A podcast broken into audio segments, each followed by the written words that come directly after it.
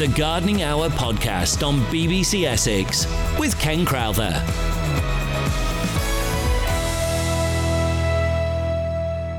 Hello, I'm Ken Crowther, and this is the B B C Essex Gardening Hour podcast. Don't forget, you can subscribe to this podcast on B B C Sounds. This week, Mick Lavelle is my special guest, taking your calls on everything from runner beans, orchids and mimosa.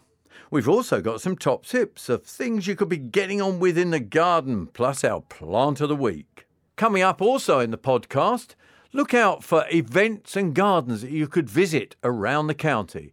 And if you'd like your event mentioned in the podcast, all you have to do is drop me an email at ken.crowther at bbc.co.uk or send it in the post. See that they're both here two weeks before. Send it to Ken Crowther, B B C Essex, P O Box seven six five, Chelmsford C M two nine X B. We go straight to your calls, and this week we start with Sharon from Harwich. You're talking runner beans, is that right, Sharon? That's, that's right, Ken, yeah. I've got some in. Um, they're about six inches tall at the moment, and I just wondered how early I could sort of put them in the ground. So your runner bean plants are six inches tall already. Where have you got them at the moment, then? In the greenhouse. Ooh, um, how early can you put them out? Now, of course, this is mm. interesting, Mick, because some people take a chance, don't they? Yeah. Pop them out now and we'll get no frost and they'll be ahead of the game. On the other hand... If you get a very, even not doesn't have to be frost, a very cold night, and there's going to be a very cold night on um, Sunday. I mean, say very cold, I mean, relative to the, what the nights we've had recently. Uh, that can, uh, you can get something called a check on the plant, which will actually slow it down and it never quite uh, recover from it. So it's often a problem with bare bedding that's put out early. It forms a smaller plant because what you want to do is just keep the rate of growth up. If anything, my advice would be to try and keep them inside for about another week or two if you can, and then put them out towards the end of the month, because they are basically a bedding plant which we can eat when you think about it. Would you pinch the tops out? Because it won't well, hurt to get them. I know you, yeah. in theory, you wouldn't pinch a top out of a runner bean, particularly at a young stage, but you could do, couldn't you? And get two twining, couldn't you? I'd be tempted to to uh, pinch it out um, very sort of um, much towards the tip, not taking, not, not pinching them back. Like bedding, you pinch back quite hard because you want to get a lot of shoots at the base and get a bushy plant, which of course you don't want with a climbing plant like a bean. If you pinch just the growing tip out, you might just get a couple of the buds below going, which, as Ken says, will give you a double leader in there.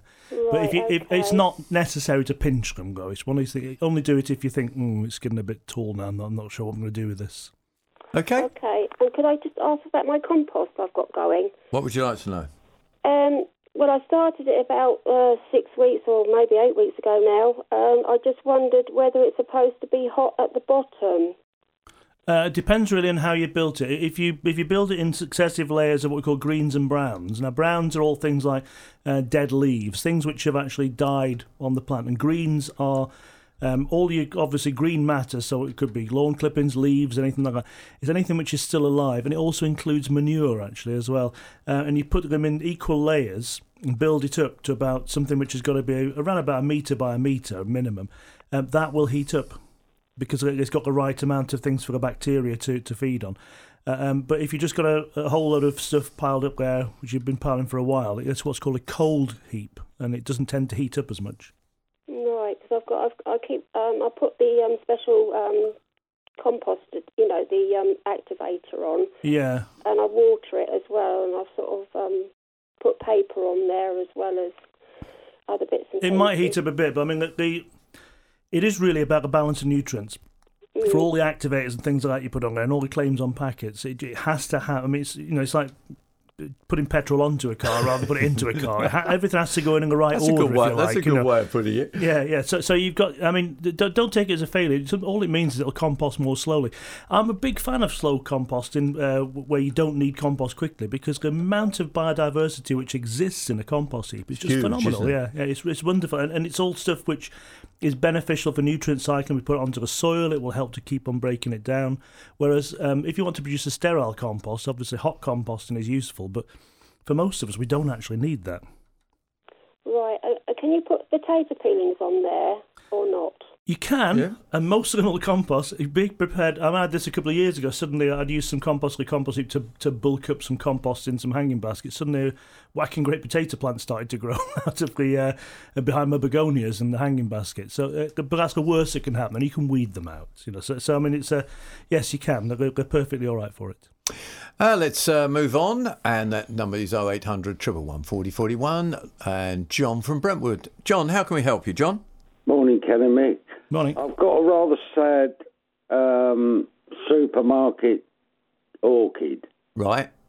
Uh, and I really don't know what to do with it. It's flowered okay, well, a long look, t- tell, us, tell us what the... Right, it's finished flowering, yep. Long time ago, yeah. Long time ago. What are the leaves doing? Are they soft, flappy? Are they... Are they f- You know, are they yellow? What's happening no, to it? No, there's uh, three good, oh no, five good green uh, floppy leaves and one dead one, which is off now. And it's got two green shoots with uh, a growth coming out the side. The very top of the shoot, about a foot high, is dead. Can I cut that off? You go down to, on an orchid, you go mm. down the stem until you hit green green wood, basically. Mm. Mm. And when you hit green wood, you cut just above the green wood. Yeah. And what will happen is they usually, uh, I take it you're talking Phalaenopsis with the wide, broad leaves, yes? Yeah. It will reshoot from that, won't yeah. it, Mick? Yeah. And then reflower. Mm. Yeah, and, it's, where will the flowers come from? There are no shoots. Yeah. Yeah. Yeah. All right. And all you need, all I would do is get a, an orchid drip feed, pop that in the top, and that will work wonders. Oh, drip feed, right. Yeah, you don't, you don't need to repot them or anything. No repotting, yeah, nothing. They, they like being uh, held in a, a small amount of um, open compost. Um, do I need to repot it? It's in about... Uh, no, no, no. So that's what I was saying. You don't need to no. repot it. Just li- oh. leave it in the same pot, yeah. Yeah. Okay, Le- thank you very much. That's a pleasure. That's John from Brentwood. And we go to Hoddesdon to talk to Alan. What have we got, Alan? Oh, hi, Ken, uh, Mick. Uh, about last week with the strawberries, with the black centres, mm-hmm. um, someone has given me a Gardener's World clipping from April ninth, twenty nineteen, and right. it says, known as strawberry black eye. This happens when open strawberry flowers get frosted. These yeah. flowers mm. will not produce fruits in future. Cover your fruits up. That's right, because we mm. said that, didn't we? We said remove them, didn't we? Yeah, I picked them all off, put them in the in the compost bin. There, mm. there you go. And I just, just thought I'd let you know it was in Gardener's World in April. Yeah, because I, I don't think necessarily, and it's something Mick just mentioned just now, is that it's all it's not necessarily frost. It can be actually a very low temperature. Yeah, yeah cold, cold. even with yeah. a straw, even with a strawberry. Yeah, they, yeah, they, they, uh, yeah, that's right. I, actually, I, whenever I go over, I seem to pick a handful of flowers off, and I thought, well, there was no frost last night. So it's just actual cold. Yeah, we've had a bit of a fluctuating temperature. Plants like steady increase this time of the year, and they can take a certain amount of fluctuation. But when you get, it's punctuated with uh, what for the plant is an extreme event. So if it's been seven, eight, nine degrees at night time, when suddenly it goes down to two degrees, and yeah. the nights are still reasonably long at the moment as well. The strawberries don't really like it. The best um, sort of answer to it is to uh, to put fleece out over your strawberries at night. And yeah. then you just get out there early in the morning, take it off as the bees are yeah. waking up to make sure they get pollinated. Yeah, that's it. Yeah. Okay, thank you very much. Not a that's problem. A pleasure. And in fact, it's an interesting one because it's uh, the other day, I think last week we were talking temperatures on the roof and I think it was seventeen, eighteen. Yeah, yeah. What's today? It's ten, you know. I mean, mm. you've dropped seven, eight degrees, which is a lot of temperature, isn't it, to deal with? It is indeed, yeah. So let's move on to Christine in Benfleet. Mimo- is that mimosa we're talking? Oh, yes, please, yeah. Um, um, we've been given a mimosa in a pot. Um, yeah. The pot is ten inch, a ten inch pot, and the mimosa's about sixteen inches high, eighteen inches across. Um, at the moment, we've got it in the unheated greenhouse, and we're watering it, but right, okay. we don't know whether to. Is it the one? It. Is it the one with a sort of um, a fern, furry, ferny type leaf? Ferny type leaf, yes. I and has it and it. it's in flower, in yellow flower, or not at the moment? No, no, that's all over. You can that's see finished. It's finished. Okay. Now. Well, mm. they're not one hundred. It's this same thing. Is you know they're not one hundred percent hardy, but, yeah. but they uh, usually survive. And the problem is there's so many plants known as mimosa. Yeah, uh, because this they're, sounds because, like debata, doesn't yeah, it? Yeah, it could be. Yeah, but there's quite a there's a number of um, borderline hardy um, acacias, which is what the mimosas generally are, uh, and there's also the uh, albizia. Sometimes get called mimosa as well. And uh, we're all quite closely related to each other. Most of them, I would say, it's like the tip of the iceberg, which is hardy. And even then, once you get down past about minus five, they're not really hardy. Um, so if you're growing them in a pot um, and moving them to and fro, it's fine. But they do actually... This, They're the, big, aren't they? The, the trick is, you've got to remember, it's a mimosa tree. It is so, a tree. Yeah. And so the, you've got a limited amount of pruning back that you can do on it uh, without doing anything to the roots. And so so uh, they, they are a bit short-term, really. The, it's oh, one of these things, you just got to enjoy it when you can, you know, something. Right. If you plant it out in the garden in a really sheltered spot... Um, sometimes they'll do really well. In fact, I had one do so well in my garden, I had to cut the thing down because it got too big, because I thought, well, this will never survive, you know. But, but it did, it did well. so so you could keep it in a pot, but yeah. you, it needs to go in a bigger pot. pot. Now, it's a ten-inch pot? Or... Um, you say how it's up? It's about sixteen high, inches high. eighteen across. Um, That'd be all right. It should pot. be okay for now, yeah. I mean, I, I would, I'd maybe... See, see how it goes. Really, there's no there's no limit to, to when you pot it on. Really, during no. the summer, you can pot it on during the summer if needs be, and that'll be during fine. The summer, yeah. Um, what you want to avoid is potting it on in the autumn, where you can have a lot of wet compost around the outside of the, the root board. Needs spring to, would uh, yeah. late spring would be so, better, wouldn't it? Yeah, well, I'd, I'd pot spring. it up any time if it needs it up until about September. After that, leave it in the pot and wait till next spring. Use John in his number three. Yes, absolutely. Always with a long term thing like that. Use John in his number three. John okay. is number three. Can yeah. I ask you one more? Well, just, um, I think it was last week or the week before, one of your colleagues you were re- reflecting back on, Ken, um, a little bag of sunshine. What was that stuff? oh, that's that's using potash, basically. Mm. It's sunshine in a bag. Mm. Sunshine it produ- in a bag, yes. It produced flowers and fruit. Mm. So something with plenty of potash. Yeah, in. so you can use yeah. tomato food as a yeah. liquid. Tomato food's the best bet, possibly. Oh, liquid tomato is the best bet, right? It's the okay. easiest, definitely. Mm-hmm. Yeah. All right. Right. Yes. Okay. Thanks for your help. It's time now for plant of the week, and I'm going for wisteria this week. It's in the legume family, and it's native to sort of places like China, Korea, and Japan. It ended up coming here during sort of the Victorian times when the plant hunters were bringing them back. It's a lovely climber. It's quite, it's semi-vigorous if it's got the right position. And it climbs and twines stems up, whatever it climbs up, trellis or wires.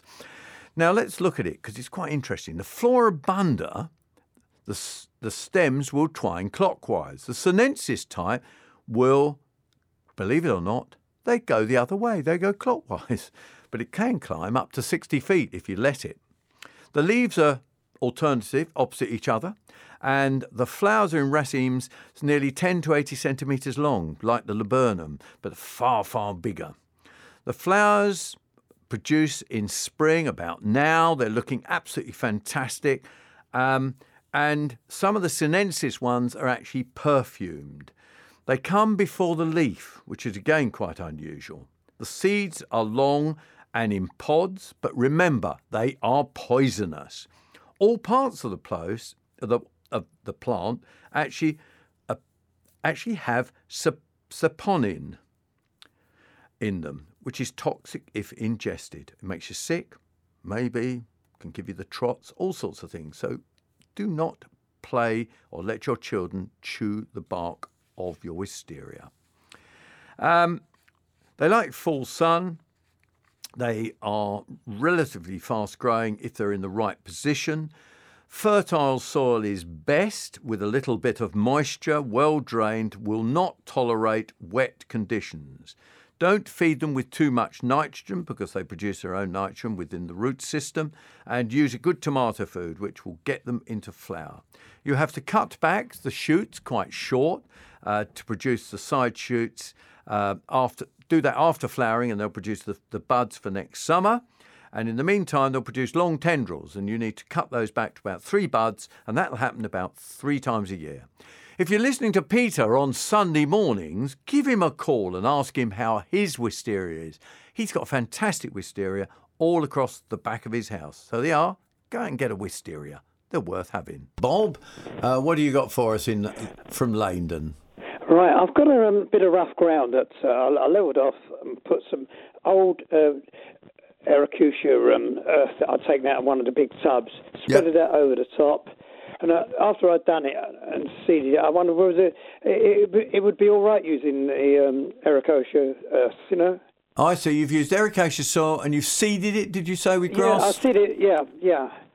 yeah. Um, I, I it, sh- know, it shouldn't uh, be a major problem because the, the compost itself, although it's acidic, it, the, the, the plants are going to root down into what's beneath.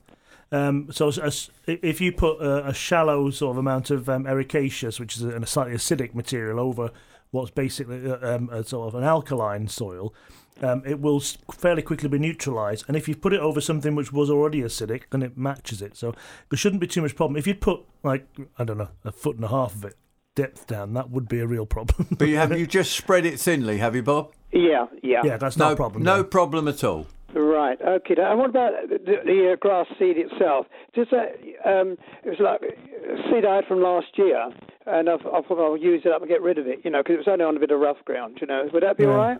Might be. It but might I mean, be, might not. I yeah. mean, personally, I just try it. If it doesn't come up, go and get some more. Yeah. Right, okie doke. And right. and Thanks just just just um just throw it on. Don't make too much of a fuss of the area. Just just literally sprinkle it on. I personally never rake it in. No. Um, I know uh, our friend on Gardener's World was raking it in and making quite a fuss of his grass seed, but generally it will come up without any fuss at all. Yeah, a lot of what you see with grass seed is actually the husk. The seeds yeah. drop down in amongst the soil particles anyway. Okay. Right. Okay. Okay. All right, so I don't need to put any uh, normal topsoil on it? No, no. You're fine. Right, thanks very much. Okay, that's Bob from Landon, and we go to Joan from Wickford. Hello, Joan. We're talking camellias, are we? We certainly are, Ken. Yeah. Um, I've got a camellia that's in a pot, and it's quite big. It started to flower, you know, all lovely red, uh, you know, coming on blooms, and all of a sudden it stopped. All its leaves have gone brown, and it's all droopy, and it looks like it's dying. Can you help? I've had a look round the plant, and there doesn't look like there's any new shoots there. I've had a look at the ladies next door, and hers looks all green and healthy. So there's nothing green on it at all? Yeah, I've got the leaves, you know, all the leaves that were there, and all, all the red buds. And they're green? To come out, but I've, I keep going out there. Well, it's right near my patio door, and they don't look like there's any little new shoots or anything. It, to me, it looks like it's dying, so that's why I'm ringing you up. Do I need right, to so water it? Right, so it's in a pot. Uh, right, good. So it's in a pot, but it's got green leaves still. They haven't gone brown. Yeah, they are going brown. Right, the leaves okay. are going brown, you know. Okay. Uh, uh, are they going brown from the edges uh, in, or are they all going brown completely across the whole leaf? Um, so does it start at the edges and work its way in? Yeah, it looks like it's all going brown. Right, okay. Um, the pot the, the, that it's I mean, in... There's all red buds on it. Has it got drainage in the pot? Has, have you got Have you got drainage in the bottom of the pot?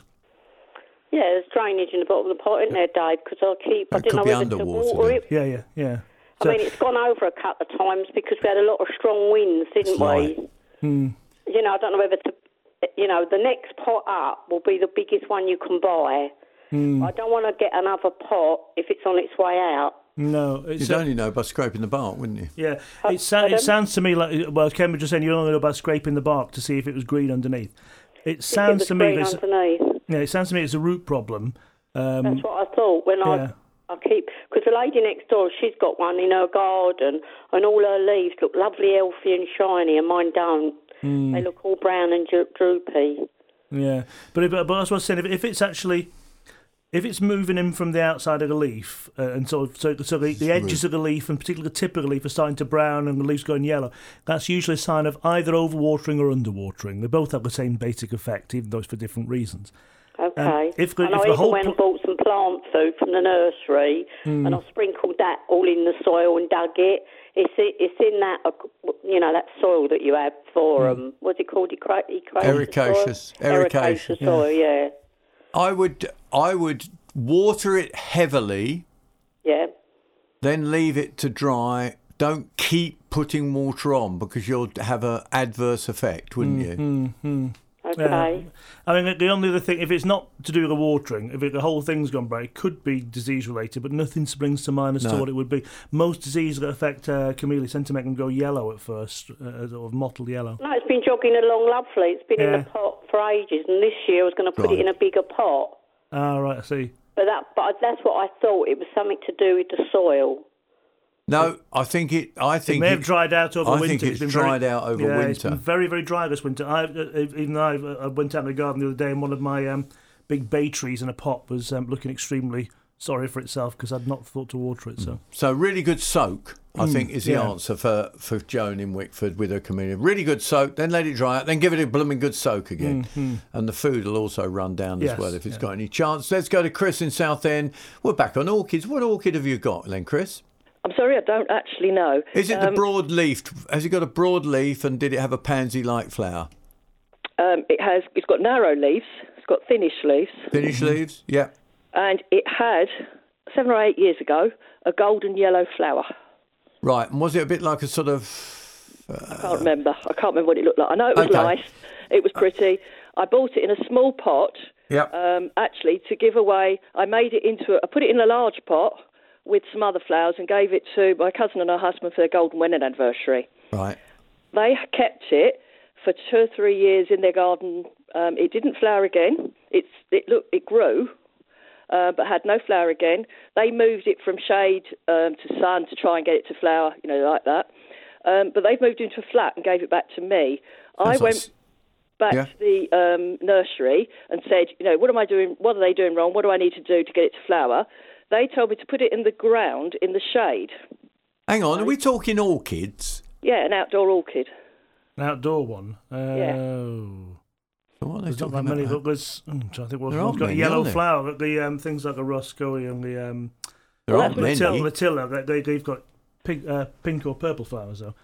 Um, no, this was definitely no. golden, and it was sold to me as an orchid. Yeah, in, in our defence, the Orchidaceae, which is the orchid family, yeah. has got somewhere in the region of twenty-three thousand species in it. so, and this is it, an unless, outdoor one, which actually it, aren't, yeah. they're not sold that much, are they? No, no, orchid? But there are a few. There were some of the Cypripediums and things like that, but they're quite unusual. They're rare. Yeah, uh, you can buy some, but mm. the yellow, there's, a, there's a yellow one. But I mean, um, the the I difficulty is. It. Yeah. It's still growing, as in it, it, every yeah, yeah, year yeah. it dies right back, gives me leaves. But what I want to know is how can I bring it to flower again?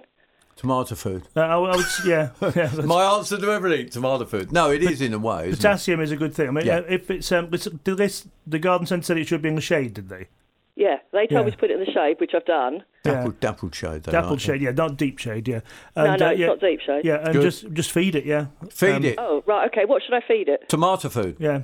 Oh, right, okay. I've been giving it chicken pellets, you know, in the spring. No, oh, that will, ah, that's that, the problem. That will give it an awful lot of leafy growth, but it won't uh, stimulate flowering necessarily. Too high nitrogen. Orchids are a little bit of an awkward... We, I mean, as a as a student, we always referred to orchids as awkwards because there, there's right, so okay. many different things which sometimes uh, may stimulate them to flower or prevent them from flowering, and it's it's getting them all in the right order. And sometimes a season conspires against you.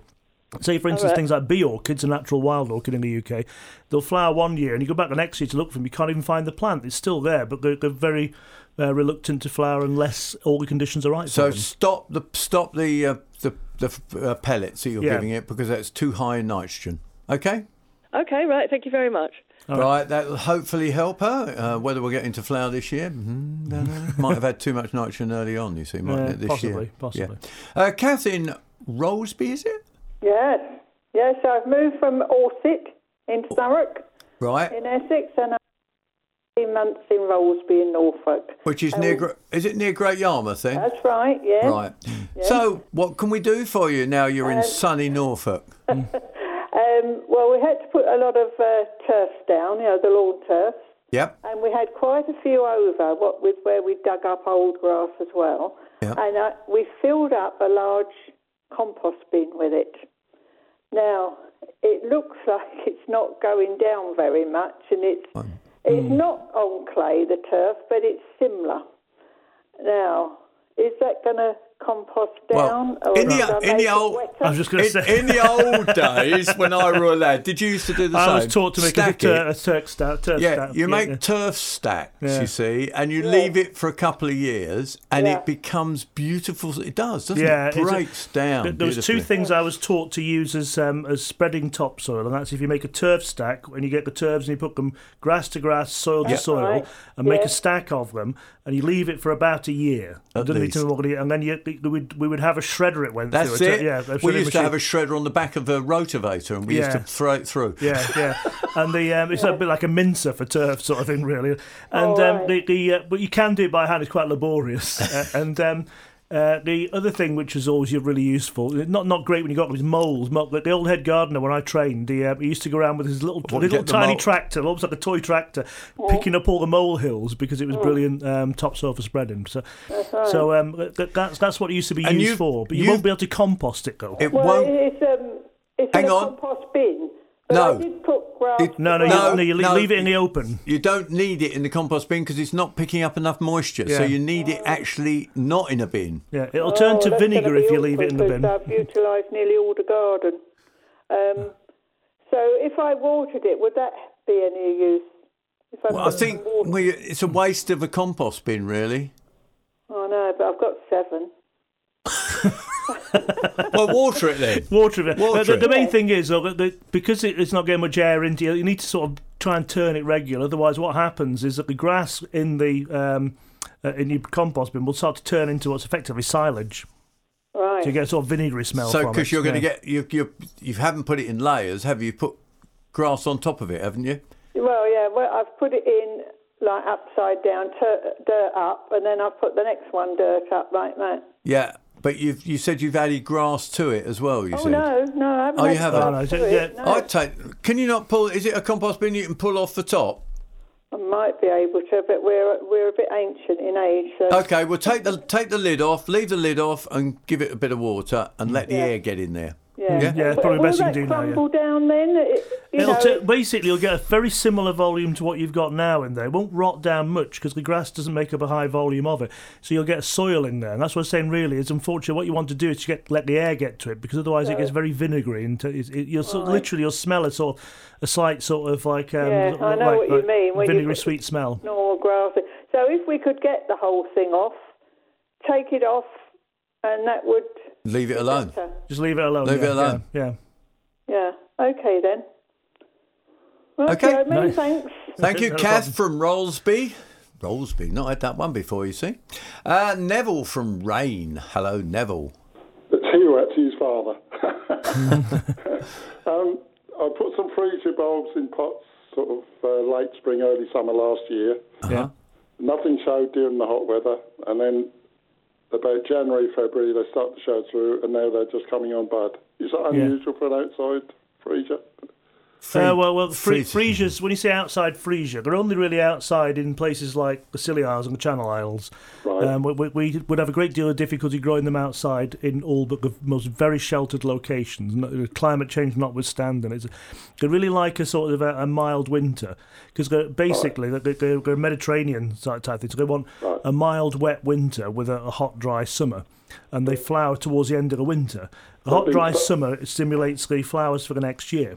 So, I mean, what what it looks like they've done is you put them in and they've just, they've not like thought much of uh, last year's summer and thought, well, we give up. And they decided to have a go this year. Yeah, they've been on the patio table all winter and, uh, you know, they seem to have survived. And yeah. Just another quick question about an aspidistra. I've got that outside that's been in the planter for several years. What mm-hmm. soil would you use to... replant it? Uh, well, aspidistra is uh, traditionally oh, right. a cast iron plant. We grow them outside uh, at Writtle, uh, in right. the, the, the gardens at the university.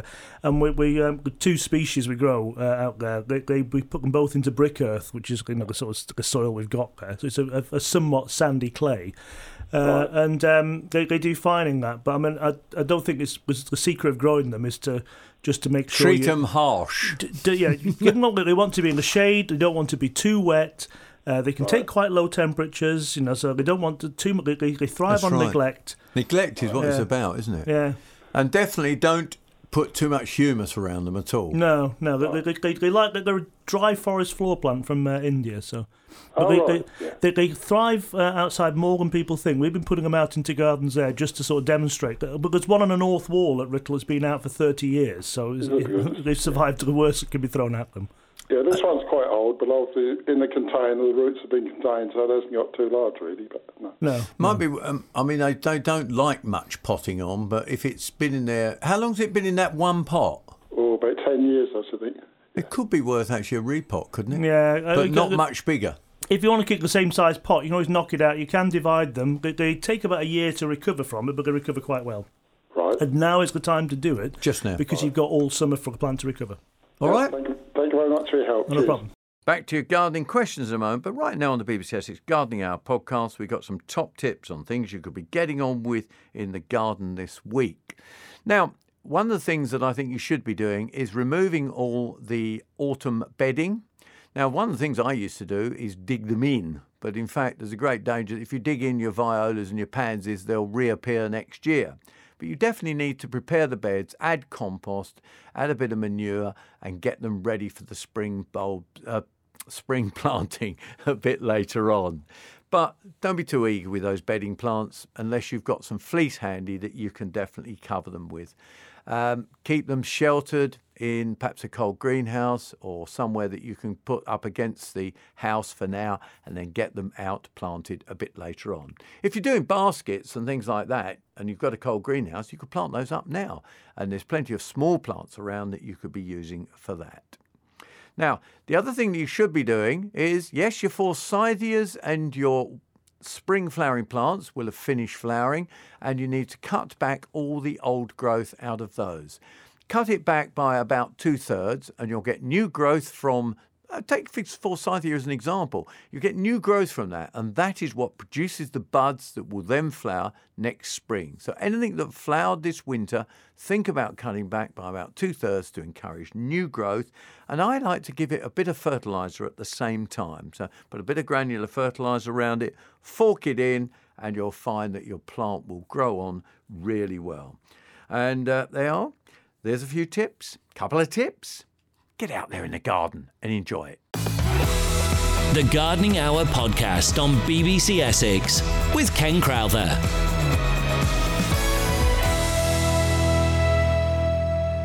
And we go over to Halstead to talk to Ian about rhododendrons. Is that right? Yes, hello, Ken. Um, I've got a bed of rhododendrons in front of the house. Mm-hmm. Um, one of them has got, uh, the, le- the leaves are yellowing and have done so, so over the past two or three months. The rest of them are fine and they're all budding up. So do I need to worry about it? Will it clear itself? Oh, we, no. Mm. Is it the leaves are yellowing? It's yellowing. Yeah. Are, are, are they, um, is it, what's the pattern of the yellowing? Is it going all yellow? Are they shrivelling, or are you getting yellow spots, like uh, mottling on them? They're not mottling, they're, they're, they're gradually going yellow all over. Yeah. From um, in to out or out to in? In oh to out? I'm not sure. Okay, don't worry. Um, yellowing, mm. to trouble. Now, and it's close to other rhododendrons? Yes, there's a bed of, of about six established rhododendrons. It's just one which seems to have this uh, these yellow leaves on it. Hmm. Um, normally, yellowing the leaves is uh, something called Lyme-induced chlorosis, but it, it sort of usually starts a pattern of um, of, of mot- mottled mottling, yellow, isn't yeah, because um, the plant can't get enough um, iron if the if the soil gets too um, uh, too too um, alkaline. Now, right. what I would say, therefore, it's quite dry. Rhododendrons like a, oh, a lot of moisture. Water. Yeah, because, I mean, I, I started work as a rhododendron uh, gardener. It's a woodland gardener for the Lake District. We used to get one hundred twenty inches of rain there a year. Essex gets less than twenty, and we've just come through. We've had twelve inches of rain yeah. in the last tw- in the last uh, twelve months. So it's really not um, particularly um, rhododendron country at the moment. So I would suggest watering them. And also there's something called sequestered iron you can yeah. get. It's usually sold as sequestrine. Is the sort of, it's, that's not a brand name, it's a description. I'd be like saying grow more or something. It's an acid feed. Yeah. Okay. And I would target that one in particular, but give them all the feed with that. The other thing you really ought to do is to get some um, some compost over. Leaf mould is ideal if you can if you've got it in your garden. But I mean, get some compost and mulch over the surface. Because very shallow rooting. They like to root up at the surface. Don't yeah. get mushroom compost though, because it's alkaline as hell. And it's always interesting. It's interesting if there's leaf mould, you see, and everybody talks about leaf mould. You get leaf mould, and I tell you who's favourite, Gardener's World. Oh, just plant it in leaf mould. And I tell you yeah. what, the number of people. I was talking to a garden centre operator, and they're saying. They drive us around the bend, Gardener's World, because he keeps talking about leaf mould, and it's one of the products that you cannot buy. No, it doesn't exist. You have to make it yourself. You have to make it yourself. Yeah, yeah. So, in fact, a good substitute is a, you could even use an acid-based compost yes, or yeah. composted bark would work well. Yes, it should do. Yeah. Uh, but you see the... that the, the ground is really wet before yeah. you put it on. If you're on. going to use an acid-based compost, though, make sure you get a soilless one. Don't yeah. go for a John Innes one or anything like that, just because that's just putting soil on top, which will actually suffocate the roots a bit. So make sure you use a soilless uh, right. ericaceous compost. And if yeah. you... Just to confuse you a bit more, when you when you read when you read the acid feeds, have a look for one, because some of them you can actually use as a foliar feed. Mm. So if it says that you can use it as a foliar feed, you could pour it over the leaf, and the good leaves will absorb it through the leaf. Right. Okay. Which will help it quicker. Mm. Yeah. Thank you. Uh, well, oh. we, we we have got plenty of leaf mould because we have a large oak tree which uh, just the uh, job produces yeah. a lot of leaves. Yeah, well, I mean, if you're going to grow rhododendrons, my um, tip would be in the autumn, make yourself a leaf mould pit, which is just basically a cage made of chicken wire and posts in the ground. And um, if you put if everything you, in there, uh, put put all your um, oak leaves in there, it makes the finest uh, leaf mould there is. And if you're not sure right. how to make a leaf mould pit, I could recommend uh, Lavelle and Lavelle How to Make a Wildlife Garden. Yes, La- there's a great great book that Mick Lavelle and his missus have written on that one. Okay, okay. Thank you, thank no you, and that's Ian from Halstead. And we go to Lynn now. Lynn, where's Lynn? She's in White Notley, aren't you, Lynn? And I ought to remind people because you have given us a call on oh eight hundred, one one one, four oh four one. That's oh eight hundred, one one one, four oh four one. We have a line free at the moment. I haven't forgotten you on the messages as well. I'll get to there as well. Uh, let's do uh, uh, Lynn from White Notley. Lynn, what are we talking about today at White Notley? Hello, Ken. Bougainvilleas. Oh, yes. Mm-hmm. I've got three. Um, they're about eight foot tall. I want to shorten them to about six foot, but they don't look very happy. They never do this time. No. No. Um, so you got them inside, have you, presumably? Can I cut the now, hang one on. and a half foot off hang the on. top? Hang on, hold. Are they in a... A conservatory? Conservatory. No, they're in a pen which is all fleeced. All right, so you've got them protected outside. Yeah, and I know some people have been trying them outside recently with some success. So I wouldn't um, do it yet, then. No, I would... Um, really, the trick with the bougainvillea is that they, they, they, go, they go through a... basically a dormant season. Now, where they come from, that's a, a cool, dry season, so they lose all yeah. the leaves. If you got them in the ground here, this year has been a dry season, it turns out, but generally speaking, they, they, they tend to be a bit moister than they would be, so they sort of they, they, they, they lose a lot of condition, they look awful. As soon as they start to come back into growth again, they just re-erupt with, with great vigour. And know? that's so, when yeah. you could prune it, isn't it? And I, I would just immediately before that. So yeah. I would be sort of aiming middle of the month or something like that. As soon as you start to see some middle of May, emerging, we're talking. Yeah, yeah, yeah. Because we're yes. still in April. Not the middle of April, because no. that's uh, no time machine available. So, yeah, so uh, middle of May, uh, go, go get onto them then. But really, that's a sort of like my sort of tip for when. But I, I would also temper that with saying as soon as you start to see some growth on them. And they will come back quite vigorous. They'll, they will look like, you know, as if um, you've killed them when you first cut them back. But if you say they're eight foot and you want to get them back to how, to, how tall do you say you want to get them to? About six foot. Yeah, yeah. I mean, my, my tip would be take them back to about five, five. foot. And then, right, and then be prepared to shorten back some of these enormous growths which will immediately come up from the roots. Okay. Right, okay. okay. All right. I, I've given them a feed of tomato feed because they're in pots. Yeah. Yeah, a bit early, but doesn't matter. Yeah, okay. I mean, when when you've pruned them, though, give them a feed with uh, high nitrogen or just a general purpose general thing. Feed. Any of the, the general purpose um, sort of uh, things which, you you, you know, you, you, you claim that your plant will grow twice as big in a year, anything like that, all those sorts of things are fine. We now go to Graham in Braintree. We're talking, we're out in the veg plot with you, Graham, aren't we? Yes, we certainly are. I'm having trouble this year with me carrots and beetroot not coming up. They've been in... Around about a month they have. I kept them slightly watered and covered over, I have, but nothing come up. So this week I dug them all up again and sowed some more seeds I have. And uh, me runner beans I put in trays in the cupboard I do to keep moist with kitchen roll, but they're not germinating. Right, well, let's go to carrot and beetroot. Carrot and right. beetroot, if you did it a month ago... It should have come up by now, yeah. No, I think the temperature, if you look at what we've... We've had we've night, had lo- temperatures night temperatures and quite frosts, low, yeah. haven't we, Grant? But if you covered them, though... Um, did you buy the seed this year? Yes, I did. You did, so so it is fresh seed then, yeah, because that's the first thing that occurs to me. Sometimes people, they, oh, I'll use the seed from last year, and sometimes it's I not fresh. I still think night temperatures have been a problem. Possibly, yeah. Even yeah. with a cover. Yeah. That's why I kept them over, uh, covered over at night. I have, and then well, with with fleece. Uh, yes. Yep. Yeah. You're doing I the right have. thing because that's about three, four yeah, degrees, yeah, isn't it? Yeah. Yeah, but I'm not the only one who's had problem with I them this year. Yeah, it may, it may just I be the sort of general conditions. Yeah.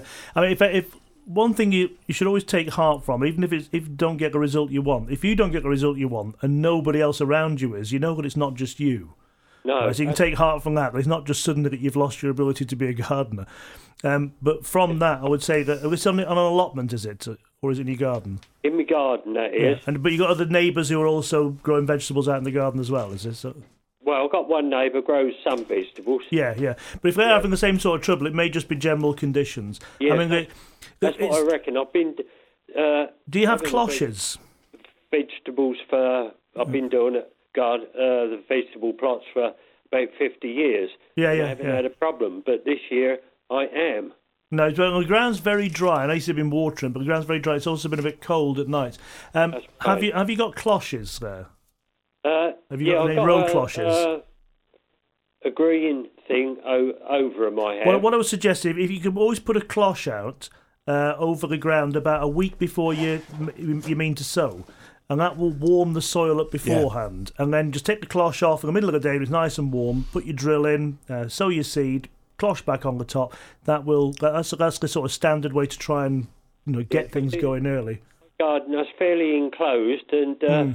that is uh, quite warm all the time. I think you've done the right thing. You've re-sown yeah, yeah. and. To let yeah. us know how they get on. What, the beans, now, hang on, you've just... Are they in compost, the beans, or are they just on, on toweling? What, what have you done with the beans that you said? Uh, uh, I've, no, they didn't germinate.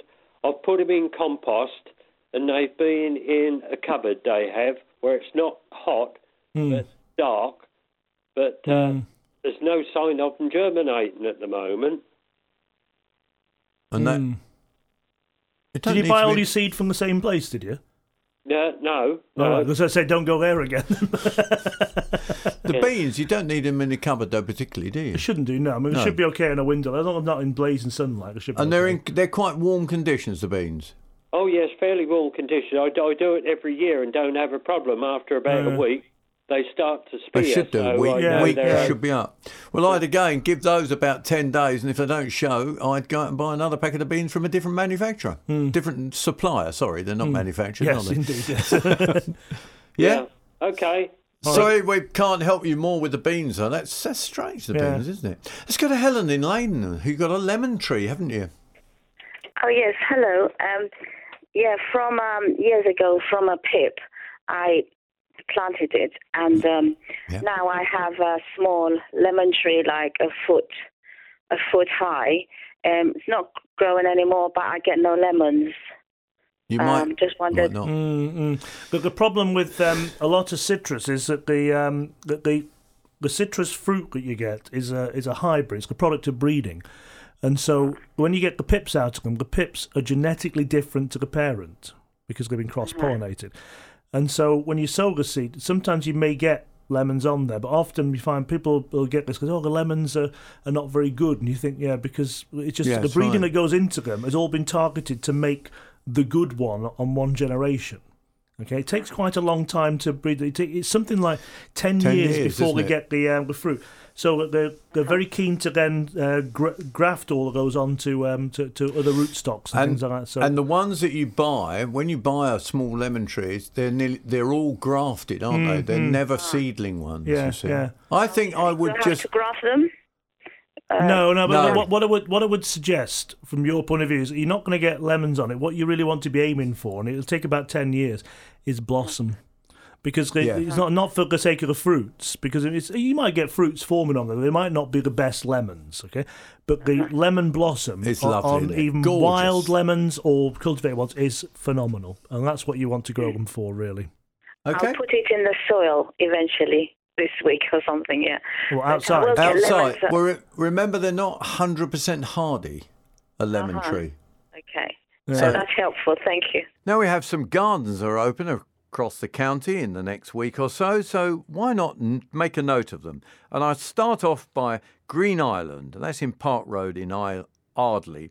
I'll give you the postcode a bit later on, but these are these are worth going to see. They're run by the National Garden Scheme, which of course is a charity, and this one is open on Sunday the fifth of May, admission seven pounds fifty, children two pounds fifty. Garden for all seasons. It's actually a plantsman's paradise. twenty acres packed with rare and unusual plants. It's got a huge island beds, Japanese garden, terrace garden, gravel garden, seaside garden, water garden and woodland plantings. Not forgetting the tea room with homemade cakes and snacks. They are, that's well worth going to. Green Island, C O seven seven S P. Let's look, go over now to Clavering. Now, Clavering Gardens, there's a group there. There's Chestnut Cottage and Pierce-Webbs. Two gardens there. I'll give you the postcode a bit later on. They're open again on uh, no on the sixth, Monday the sixth of May, which is a nice for those of you who have got Mondays off. Admission for Clavering Gardens is six pounds. Combined admission is eight pounds. Homemade teas at Wickets in Langley and Upper Green, that is. Chestnut Cottage is an acre cottage garden with sweeping lawns and flower borders opposite Clavering Ford. Well worth going to have a look at. And Pierce-Webbs has a formal old walled garden and yew hedges, shrubs, lawns and ha-ha. Not forgetting lots of topiary. So they are there, well worth going to. So go to the Clavering Gardens group. That's at C B eleven four Q L. Last but not least, Wickets in Langley Upper Green. Uh, open again on Monday the sixth of May between twelve and five. Admission is five pounds, children free. And uh, go along there. It's a peaceful country garden, far from the madding crowd, wide, informal mixed borders, including shrub, roses, perennials, two landscape meadows, a shepherd's hut with a fine pastoral, pastoral views. That's a difficult one. I didn't get round that very well. It's got a large lily pond, sheltered by silver birch. It's well worth going to see because it's also got a dry garden. So go along to Langley Upper Green, and that's at C B eleven four R Y. If you have an event or a garden that's open, why not drop me a line? Uh, you can send it by email to ken dot crowther at b b c dot co dot u k or drop it in the post. Ken Crowther again, B B C Essex, P O Box seven six five, Chelmsford, C M two nine X B. And don't forget, a couple of weeks advance warning is what we're after. Thanks very much indeed. Go out, enjoy looking at gardens and enjoy going to those events. We'll go back to the phones and talk to Barry from Braintree. Hello, Barry. Morning, guys. How you doing? We're fine. Yeah. How about yourself? Yeah, really good, thanks, actually. Um, I like lovely Laura on the phone to suffer with hay fever. Uh, I've actually not been too bad this year. But um, if I wanted to take up my grass, my lawn, mm-hmm. and put down fake grass, what do you recommend? I, how would you go about it? Uh, well, there are specifications for it. I mean, um, the, the, it's essentially not simple. Yeah, you have to put something. I mean, you can. It's almost like putting it down onto uh, a hardcore base, something. But uh, because okay. I, I can't remember. I, it's one of these things. There are specifications there for the is. product, and you have to look up what it is. But it's a, it's a construction pr- project rather than you a garden project. You, you know? Can't just take off your lawn and put artificial grass down. No, you get weeds going through it. Genuinely. Yeah. Mm. That was my question, yeah. What would yeah. I do to stop the weeds? No, yeah. you can't do it. It basically, you use um, hardcore for drainage, mm. usually type one to allow uh, the water to go through, and then you put it on sand. You fix it on the outsides with mm. timber, which it is stretched to. Mm-hmm. Um, it is not a simple job. Yeah, and then you, you've also okay. got the infill. Sometimes you yeah. use granular infill to, in between the, uh, the plants, and the, the grass uh, strands, the false grass strands themselves. So it's... Okay. Does that answer your question? Yeah, so it's not just... Uh, I thought I didn't know whether it was simple as literally taking the turf off. No, it's not like putting green grass's turf down or anything like that. No, uh, if you look on some of the roundabouts where they've used it, you'll see that they haven't laid it properly. They've just pulled it in, and in fact, there's weeds growing through it. Have yeah. you noticed that on roundabouts sometimes? Yeah, yeah, I know what you mean. Yeah. yeah. So, and, it, and it, to look good, it has to be really level as well. If, it, if it's lumpy, yeah. it just looks like, like I say, a lot of old green grass's turf rolled out. If you know what I mean, the yeah, stuff they used to put out inside greengrocers. Okay. I guess, like, um, in, over time, I presume it's still going to sink a little bit like real turf. No. No, no, no not if, if you've done, laid it properly, yeah. No, if it's done okay. properly, it will not sink. Okay. Okay. All right, thank you very much. Cheers, guys. Okay, that's Barry from Braintree. It is very specialist. Mm, mm. And if you can track again, really. See that you get a good contractor. Yeah. Not someone who's... I mean, in fact, I got involved with one uh, a few years back, and it, it was... A, it was Painful. Yes. Painful. And I would never try getting involved with one again. The other thing to say about it as well I is. I really it, wouldn't. It, it's, um, you have to keep it clean as well because yeah. it'll fill up with all sorts of bits of leaves and things like that. And if, if they. Because it's a material that goes in between the, uh, the, the nylon or whatever grass strands. And if that starts to get filled up with organic matter, you'll get weeds growing in it anyway. Oh, yeah. Don't forget the number to call is oh eight hundred, one one one, four oh four one. That's the number to call. We've got our line free at the moment, but I, I did promise to get through some of your texts, so I'm actually going to plod through a few tricks. Not plod, we'll, we'll discuss them. And this is a good one, actually. This is a nice one. I like this one. I'm about to have a new porch built, and there are more than a dozen mining bees where the concrete base will go. Who do I call? I need to find them a new home. That's quite an interesting one. Mm. I mean, do you go to a beekeeper? Because he's not no, involved um, with them, is he? It's wildlife. There's more, about... Isn't it? I think over two hundred wild, wild species of um, solitary bees. Very valid. Some of them they? are quite rare. Yeah. Uh, it depends on what you've got there. I mean, the, the commonest ones are things like the tawny mining bee and things like that, which you can find in lawns and things like that.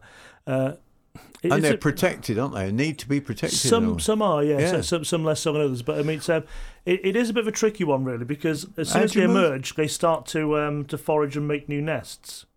So... so What would you do?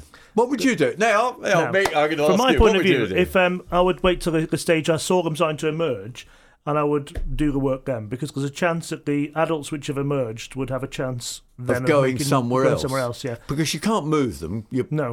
physically move them, can yeah. you? No, I mean they they are in the ground and they found where they want to be. And if you try and lift them out, you'll you'll damage the uh, the nests. So it's better to wait till the adults. So hopefully. Ho- Your porch will yeah. wait long enough for them to emerge, mm. which should be... Could be any time now, really. It could be about, about May. now, yeah, isn't yeah. it? Yeah, it depends on the species, but she'll know, obviously, exactly when they, they come out. Okay, so um, let's um, let's go to hydrangeas. One pom-pom variety, the other is lace. So I imagine they mean mm. the uh, normal sort of... Yeah, yeah, um, hortensis types, yeah. Two years ago, I cut them right down, so last year I had no flowers. Fair enough. Mm-hmm. This year, plenty of leaf coming, but some of them are now are going brown and shriveled at the tips. Water frost, or frost, or frost, and or possibly water. water. Hydrangeas like a lot of water. Another West Coast plant, really, which would grow them on the East Coast. You've got to water them. Same as the rhododendrons we talked about before. And they're saying there's no signs of buds, but their buds might not show yet. Flower buds. Flower buds. Oh, no, it's pretty, I think she means flower buds. It's pretty early for that, yeah. yeah. I mean, they won't really show until late May. Yeah, and in fact, goes on to say, is the browning frost or disease? It's frost. It's frost, cold, dry. Yeah. So give them plenty of water. Also notice this on some young magnolia plants I'm growing in my greenhouse. Uh, again, dryish conditions, bit possibly. of sunburn. Poss- possibly sunburn in the greenhouse. Sunburn, yeah, yeah. I reckon, mm. don't you? Mm. So now, we've... Another one. Um, what type of feed do I do my hydrangeas need? Says Susan from Chelmsford. Um, any type will do. If you're on an acidic soil, yep, you can get the bluing compound, which will make them bluer. So, so if you're on a very acidic soil, you don't need it. But if you're on about you know sort of uh, six point five, six or six point five, you can put some bluing powder on it, make them nice and blue. If it's not important to have them blue, and or if you're on an alkaline soil, any general purpose fertiliser will do. So if you get some like fish blood and bone, grow more type things down this work, time of the it? year, work it into the soil and then mulch them, they'll be fine. There's a line free at the moment on oh eight hundred, one one one, four oh four one. You're listening to the Gardening Phone-In, and Ken Crowther and Mick Lavelle are here answering your gardening questions. Don't forget you can pick up on the uh, on the podcast of this programme with lots of other information uh, later on this afternoon on the B B C Sounds app. You can send us a text here in the studio, eight one three three three, and uh, you can go from that as well. So that's uh, eight one three three three, start the message with the word Essex. Simple as that. Let's now uh, go to uh, the phones and talk to Bob in Great Baddow. Hello, Bob. Morning, lads. Um... Morning. To show you what sort of amateur I am, I'm emptying my pots now of, of the old um, compost and stuff before I plant up my new potted plants. That old stuff, can I use that as top dressing for my lawn? You can, yeah. Um, obviously, if it if it's just sort of like spread across thinly, um, if it's a soil-based one, that's even better. What you might want to do, if you're going to spread it across the lawn, get some um, sand, not builder's sand or anything like that, but if you get some sand or something like that, or even a little, if you've got a bit of light topsoil and mix it in with it, it yeah. will spread better. But yes, you can spread it across the lawn, it's not a problem. Right, smashing. So if I've got weeds, do I... Slightly different question. Do Hang I on. Weed... Weeds where, in your lawn or...? Uh, no, in, lawn itself. Let's move on. Yeah, yeah weeds right. in the lawn. Do I do I kill the weeds off before I scarify and plug? Um, in the lawn? It, it doesn't yeah. really matter what order you do it in. But look, killing weeds in a lawn, there's two ways you can do it. You can either spot weed them, you know, you could get one of these dabbers you get from a garden centre or something like that and just spot weed into the centre of... So if you've got things like plantain and bigger weeds... Um, or you can use one of the feed and weed compounds. Um, you get, they need to be applied around about now, and the lawn needs to be kept irrigated, watered, because the, pl- the plants need to be growing, you need to be mowing the lawn. Because what happens with them, they're selective weed killers, and they, they make the plants grow, the broadleaf plants grow up very quickly, and the lawnmower catches them. So there's, there's okay. two, two uh, uh, neither, both those operations are... pretty much independent of things like scarifying and um, and uh, coring, if you're going to core or spiking. Yeah, right, smash it. Thanks so much, lads. That's a pleasure. That's Bob in Great Baddow. Um, and Stephen Schuber, it's, this is another nice one. I know you're not supposed to advertise as such on the B B C, but could you possibly advise me on a good all-round gardening book? I much prefer to have a good book to refer to than logging in to the web all the time. So I imagine Steve's after a general gardening yeah. book. Yeah. They're quite difficult. There, there's lots and lots of books which say the complete book of, and it's there's so much, as you know, there Ken, there's so much in horticulture. Do you know, one of the ones that's just the simplest in a way is the Bee Road Expert books. Mm-hmm. And although people think, you know, okay, they're only a thin book, but they give you, I mean, the shrub one gives you all yeah, the different yeah, shrubs and yeah. how they, what they grow. There's one on lawns, there's yeah. one. They're not a bad starting point, do you I, think? Do you know, I've said this to students for years, saying that if they want to, to find out about a subject, I mean, obviously, with degree students we have at uh, the college, they need to find out at great depth. Yeah. If they want to get, get to know what it's about, not a bad start. But that is it. They, they are put down fairly simply, but there's usually enough for, for an amateur to really start to get to grips with it. Following on from that, of course, if you're interested and you want to find out more, there are plenty of other books which are available. OK, give that a try. Good morning, Ken and Mick. I would like to grow some alstroemeria and also lisianthus. Could you tell me when they're grown, how they're, if they're grown from a bulb or from a seed, or how they're grown, and when will be the best time to grow them? Right. Uh, in both cases, they're uh, plants which are grown for um, cut flowers. That's probably where they're known for. Lisianthus isn't really grown much as a, a garden border specimen, but is grown in glass houses. And alstroemeras, which are grown for cutting, are also particular varieties which are tall. Alstroemeras, you can grow them outside in the ground. Uh, there's a, a group called Lig two hybrids, which are usually about two foot high, maybe. Yes, there's like dwarfish very ones, floriferous. They? they spread through a light soil. They like to be in a light soil rather than a heavy clay soil. It's not stopped us trying to grow them at the, uh, the university. I've also it's, seen them grown in containers yes, as well. Yes, they do quite well. And, and there's, there's a number of different... Lig two hybrid's an old-fashioned one, which is reliable, but there are some other newer ones and some species. But the, um, the Lisianthus is one of these things which is possibly a bit more of a pot specimen, but you grow the plants, not bulbs. And another one here from Mark, who says, the problem the man had with his beans is exactly the same as I had last year. I planted thirty beans in three batches of a ten-week period, so apart. I got about four beans and never had problems before. This year, my wife has banned me from growing any beans, but my tomatoes are doing very well. Well, that's just to show, if you can't grow one thing, there's always something else that you can actually uh, uh, make do with instead. Thanks very much for listening to the B B C Essex Gardening Hour podcast. If you missed any of the answers to the questions we gave, you can download this programme and take it with you on the B B C Sounds app. Don't forget, if you have a gardening question for us, why not give us a call on oh eight hundred, one one one, four oh four one and be part of the programme every Saturday morning on B B C Essex from eleven.